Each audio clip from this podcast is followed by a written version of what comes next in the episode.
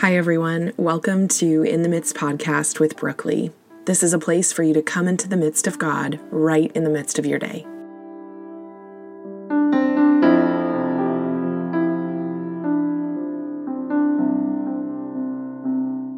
Well, it's no surprise. We live in a society that loves big things. Making it or arriving in our lifetime is often associated with all things big big following, big title, big news story, big salary, big position, big house, big car, big contract.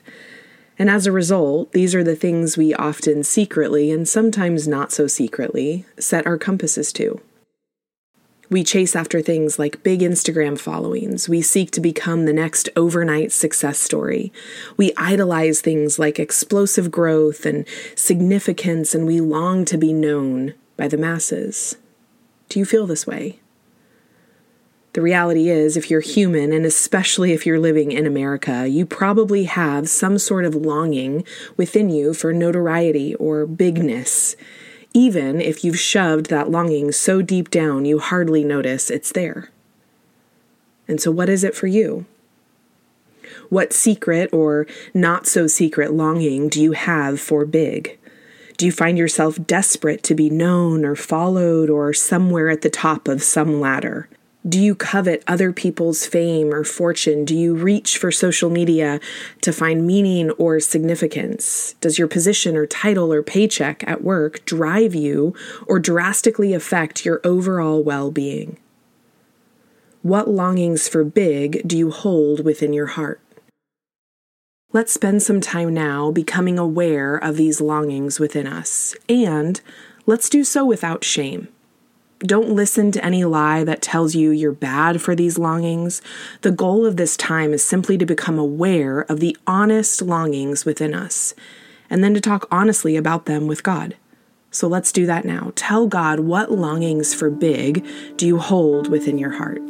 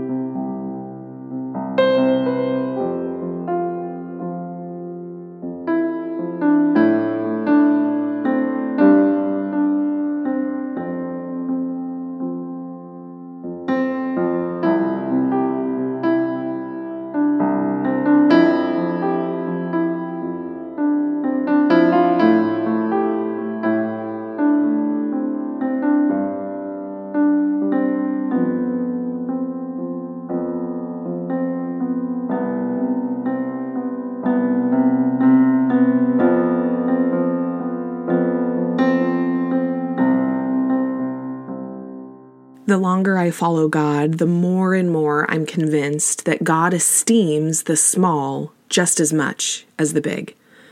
You know, we tend to mainly celebrate only the big accomplishments, and the truth is, for the most part, I think God celebrates those things too. But I also think He celebrates the small things just as much like the time taken to have a conversation with a stranger without anyone seeing or having anything newsworthy come out of it. Or the hours we spend praying for someone over the years, consistently and compassionately, maybe without that person even knowing we've been praying for them. Or doing the gut wrenching internal work with a therapist or a counselor so that you can quietly choose forgiveness as your heart posture instead of bitterness or setting aside your own wants and preferences to spend intentional time looking into the eyes of your child and giving them undivided attention.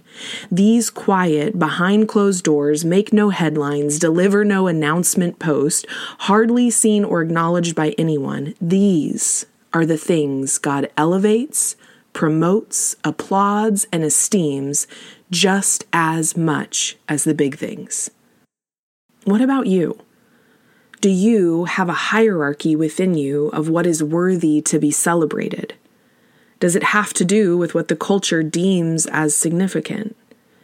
Do you acknowledge mainly the big things in your life while the small things go unnoticed or uncelebrated or undervalued?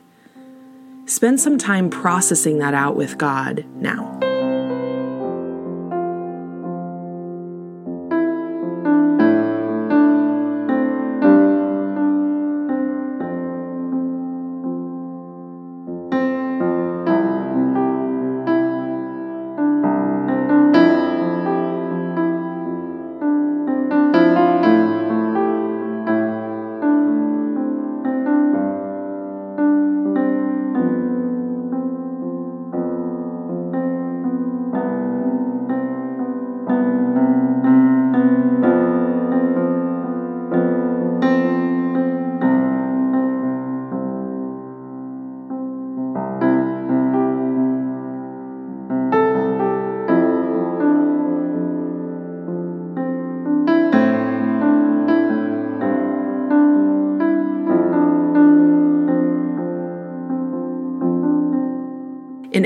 Chapter 6, the 12 disciples gather together to choose seven men to manage food distribution among the people.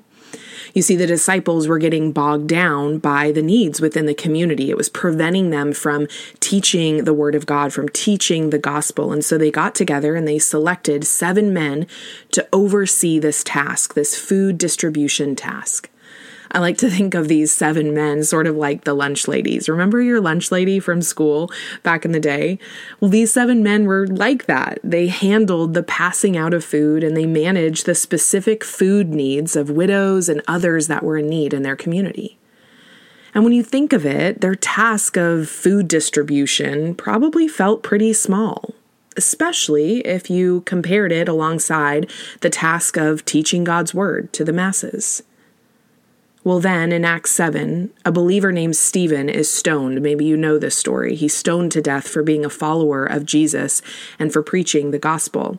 And after his death, a great persecution breaks out against the church in Jerusalem. The persecution was so great that it actually caused all of the believers in Jerusalem to be scattered all throughout Judea and Samaria. But as God would have it, and as He always has it, the scattering was used for good. Every place that believers were scattered to became a new place the gospel was shared. In Acts 8, we read about one of the places one particular believer was scattered to. And that believer was actually one of those lunch ladies, the lunchmen from chapter 6. Philip, one of the seven men selected to oversee food distribution, was scattered to a place called Samaria. The only difference was this time when he got to Samaria, he wasn't doing food distribution. Instead, he was now evangelizing and proclaiming the good news of Jesus Christ to the people. Lunchman turned preacher. But he wasn't just any preacher. We actually read in scripture here in Acts that crowds gathered around Philip. They paid close attention to every word that he shared. And not only that, but he was performing miraculous signs through the power of the Holy Spirit. Demons were being cast out, people were being healed, and a great rejoicing took place in the city of Samaria. In simple terms, this was a straight up revival happening in Samaria, and it was led by none other than the lunchman, Philip. Philip's life and ministry had become big. His following was big. His ministry was big. His notoriety was big and seemingly overnight. And then something odd happens, something counterintuitive, something we might even go so far as to say is wrong. In Acts 8, verse 26, in the middle of this revival happening in Samaria, we read, But an angel of the Lord said to Philip, Get up and go south to the road that runs from Jerusalem down to Gaza. This is a desert road. So he, Philip, got up and went. Okay, so picture this with me. Close your eyes if you need to. There's this bustling scene taking place in Samaria, and Philip is at the center of it. Lives are being saved, wounds are being healed, evil is being eradicated. There's celebration, there's rejoicing and fellowship, there's transformation and renewal. And then an angel shows up, an angel of the Lord, and he tells Philip to leave all of that and go down this desert road. It seems strange, doesn't it? Almost wrong. If you're like me, you might question, but what about all of this good work being done? All of these hundreds and thousands of people coming to know Jesus? Why would the angel of the Lord lead Philip, the guy who is at the center of this, why would he lead Philip away from all of that? Well, the story gets even stranger. As we read on in Acts chapter 8, we see that Philip obeys the angel of the Lord. He leaves this revival happening in Samaria and he travels along this desert road. And while he's traveling along, he comes upon an Ethiopian man of authority sitting in a chariot reading scripture by the roadside. Philip approaches the man and he asks, Hey, do you understand the scripture that you're reading? And the Ethiopian man tells him that he can't understand it unless someone guides him through it and then he invites Philip to come sit with him and explain the scriptures. Philip ends up telling the Ethiopian man all about Jesus, and then the Ethiopian man acknowledges Jesus as the Son of God, and Philip baptizes him. Incredible, right? Anytime someone joins the family of God, it's a sacred and special and praiseworthy thing. But if we zoom out here for a second, we may feel a tension within us. I know I did. Because, on the one hand, yes, a man came to know and believe in Jesus through Philip, which is incredible. But on the other hand, there were also hundreds and thousands of people back in Samaria finding Christ through Philip, which feels maybe a little more incredible. And it begs the question why would God call Philip away from this big, explosive ministry in Samaria to this one man on a desert road? Well, this is where the rubber meets the road with that countercultural truth about God that we talked about earlier. Do you remember? God esteems the small just as much as the big. Not almost as much or like a little less than, no, God esteems the small just as much as the big. In God's eyes, big and small truly are equal. Bigger is not always better, smaller is not always inferior. God esteems the small just as much as the big. And we see this exact truth play out in the life and ministry of Philip. God's favor, promotion, and guidance were not always and only toward the masses or the revival. God's leading was also to the small, to the one, to the seemingly insignificant, or the seemingly not as significant. One of the truths about God, which proves to be quite difficult to live out, is that oftentimes God leads us away from the big intentionally. There are a lot of times when God's plan A is not ministering to the masses, but rather ministering to the one. And you know, this can sound great in theory. This can be tweetable or postable, right? We can nod our heads and shout our amens as we talk about this truth that God esteems the small just as much as the big. But it tends to be a lot harder to live out. It's a lot harder to stand by this truth when God leads us to something small and seemingly insignificant instead of to that big thing we see Him leading someone else to. And this is why I love this particular story of Philip so much, because in it we see Philip live this truth out, not just in theory, but he lives it out in both the small and the big. I love that when Philip was selected as one of the lunchmen, he didn't balk at the seemingly insignificant nature of the task when clearly he had a gift to preach. He obediently stepped into the small of it.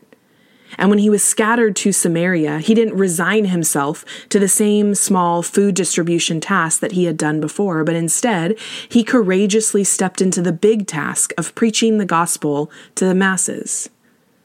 And then again, when he found himself at the epicenter of revival, he wasn't overtaken with pride, but in an instant, when God called him elsewhere, he obediently went and he followed God's lead to minister to the one.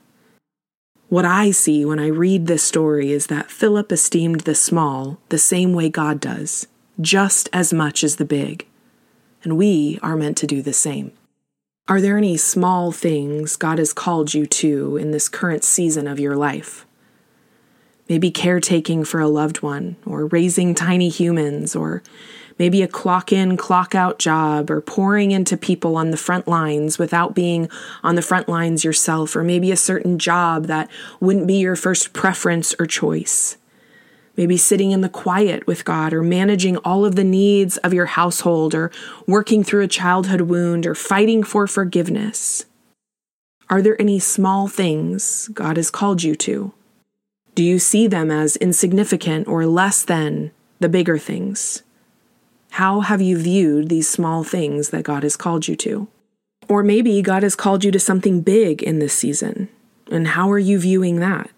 Do you place it as higher importance than other smaller things in your life? Are you allowing it to feed or grow pride or ego within you?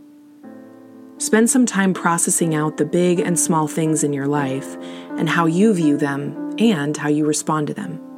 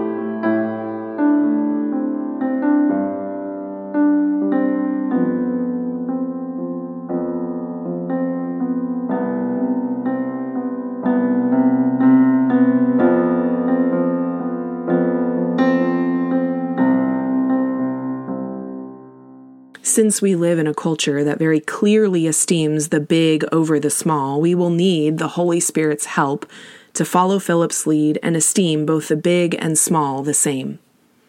So I want you to spend some time now asking the Holy Spirit to help you crave, esteem, and welcome the small just as much as the big. Ask Him to give you eyes like Jesus to see both the big and small with the same significance and importance as He does. Ask the Holy Spirit to help protect you from being overtaken with pride in the big moments or missing out on the eternal significance of the small. Spend some time now asking the Holy Spirit for help.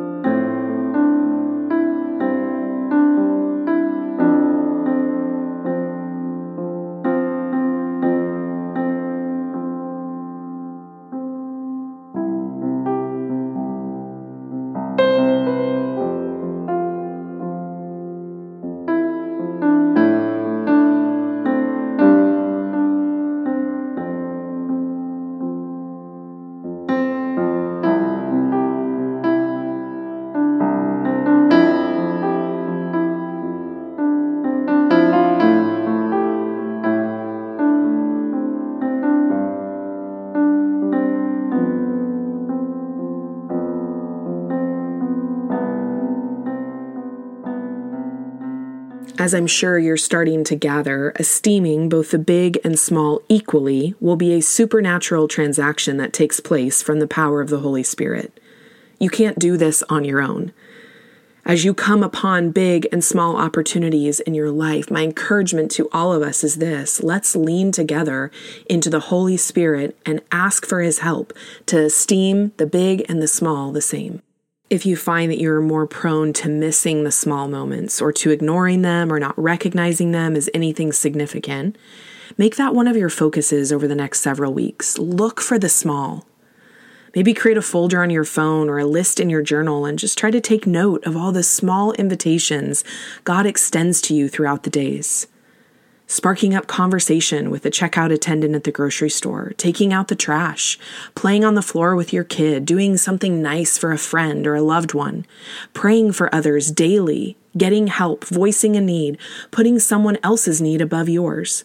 Look for the small, engage with the small, recognize the small as significant, and do whatever you need to do to esteem it as significant.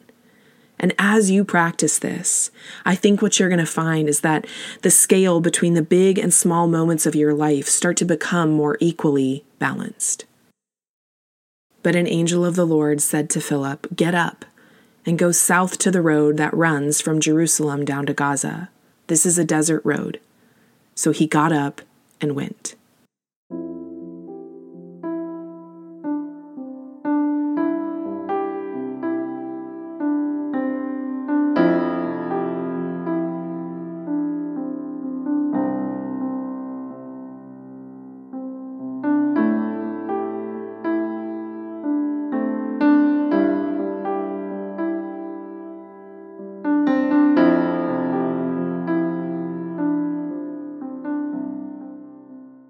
Thanks for listening to In the Midst podcast. If you'd like more information about me and the ministry I run, you can check me out online at brookeplee.com or catch up with me on Instagram at username B R O O K E P L E E. The music provided in each episode was created by Aly Allen, and you can check her out on Instagram as well at username ALY.ALLEN. And lastly, if this podcast spoke to you, send it to someone that you think might resonate with this, or leave a review or rate it. This all helps this podcast become more searchable for those who are in need of it. Thanks for tuning in today. I'll catch up with you on our next episode.